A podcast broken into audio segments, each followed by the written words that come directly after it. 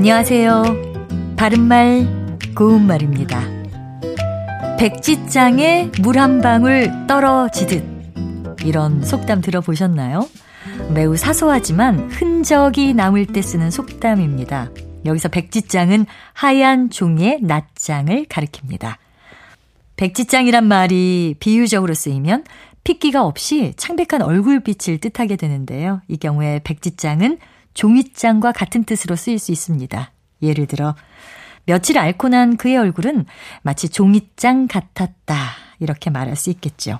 참고로 종이장도 네 귀를 들어야 바르다란 속담은 이 종이도 네 쪽의 귀를 다 들어야 어느 한 귀도 처짐없이 판판해진다는 뜻으로 무슨 일이나 하나도 빠짐없이 모두 힘을 합쳐야 올바르게 되어감을 비유적으로 이르는 말입니다.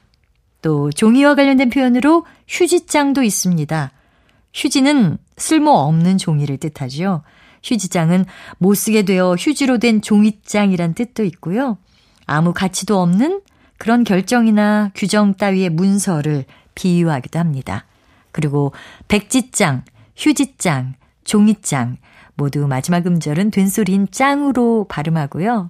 다른 점은 백지장과 휴지장은 둘 다 한자와 한자어가 합해진 단어여서 사이 시옷을 쓰지 않지만 종이장만큼은 고유어인 종이와 한자어인 장이 합해진 것이기 때문에 둘째 음절에 사이 시옷을 써야 합니다.